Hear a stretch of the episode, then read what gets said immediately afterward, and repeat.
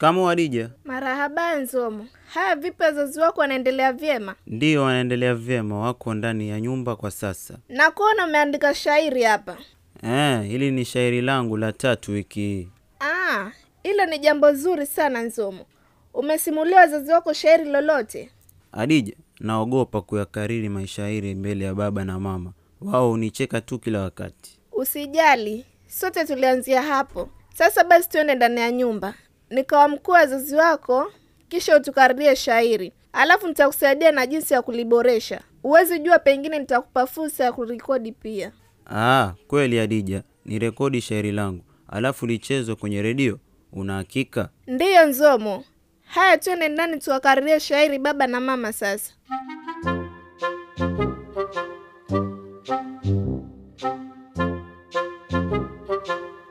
Mke wangu, huyu Nzomo yuko wapi? Asubuhi nzima sijamwona kabisa.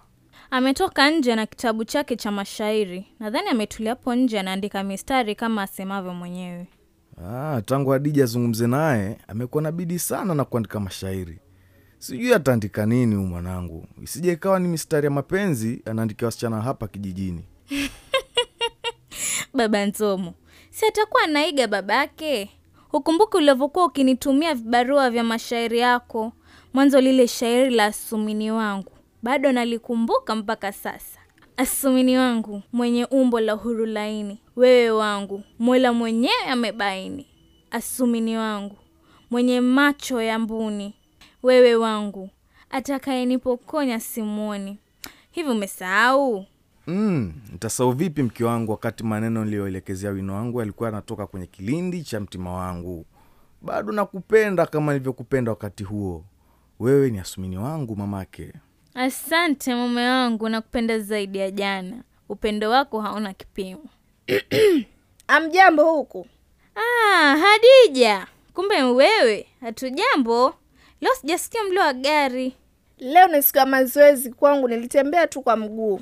Pia ni njia mojawapo ya kuokoa mapeni, kwani korona inakoronya kweli kweli.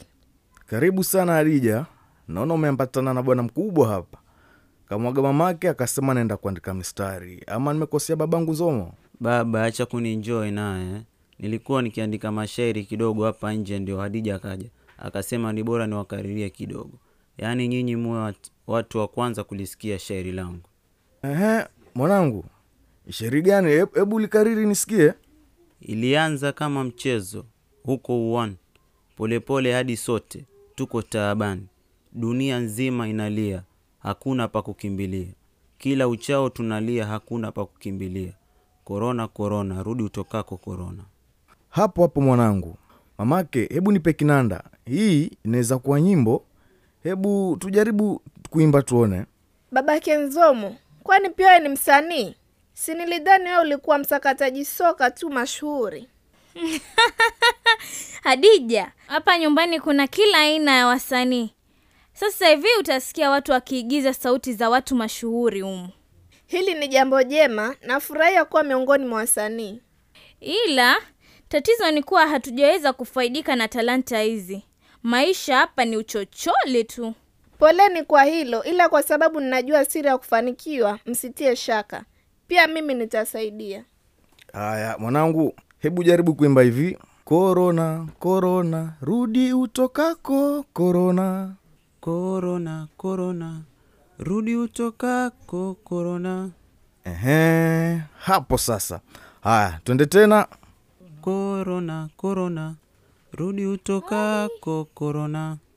Karibu, mlango uko wazi. Asante. Haya, familia imegeuka bendi sasa.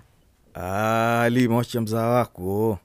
Namsaidia mwanangu na talanta yake. Kisha Hadija ameahidi kutusaidia vile tunaweza kufaidika. Muda huu wa korona inaokoronya, itabidi tuangalie mipango mbadala wa kupata hela.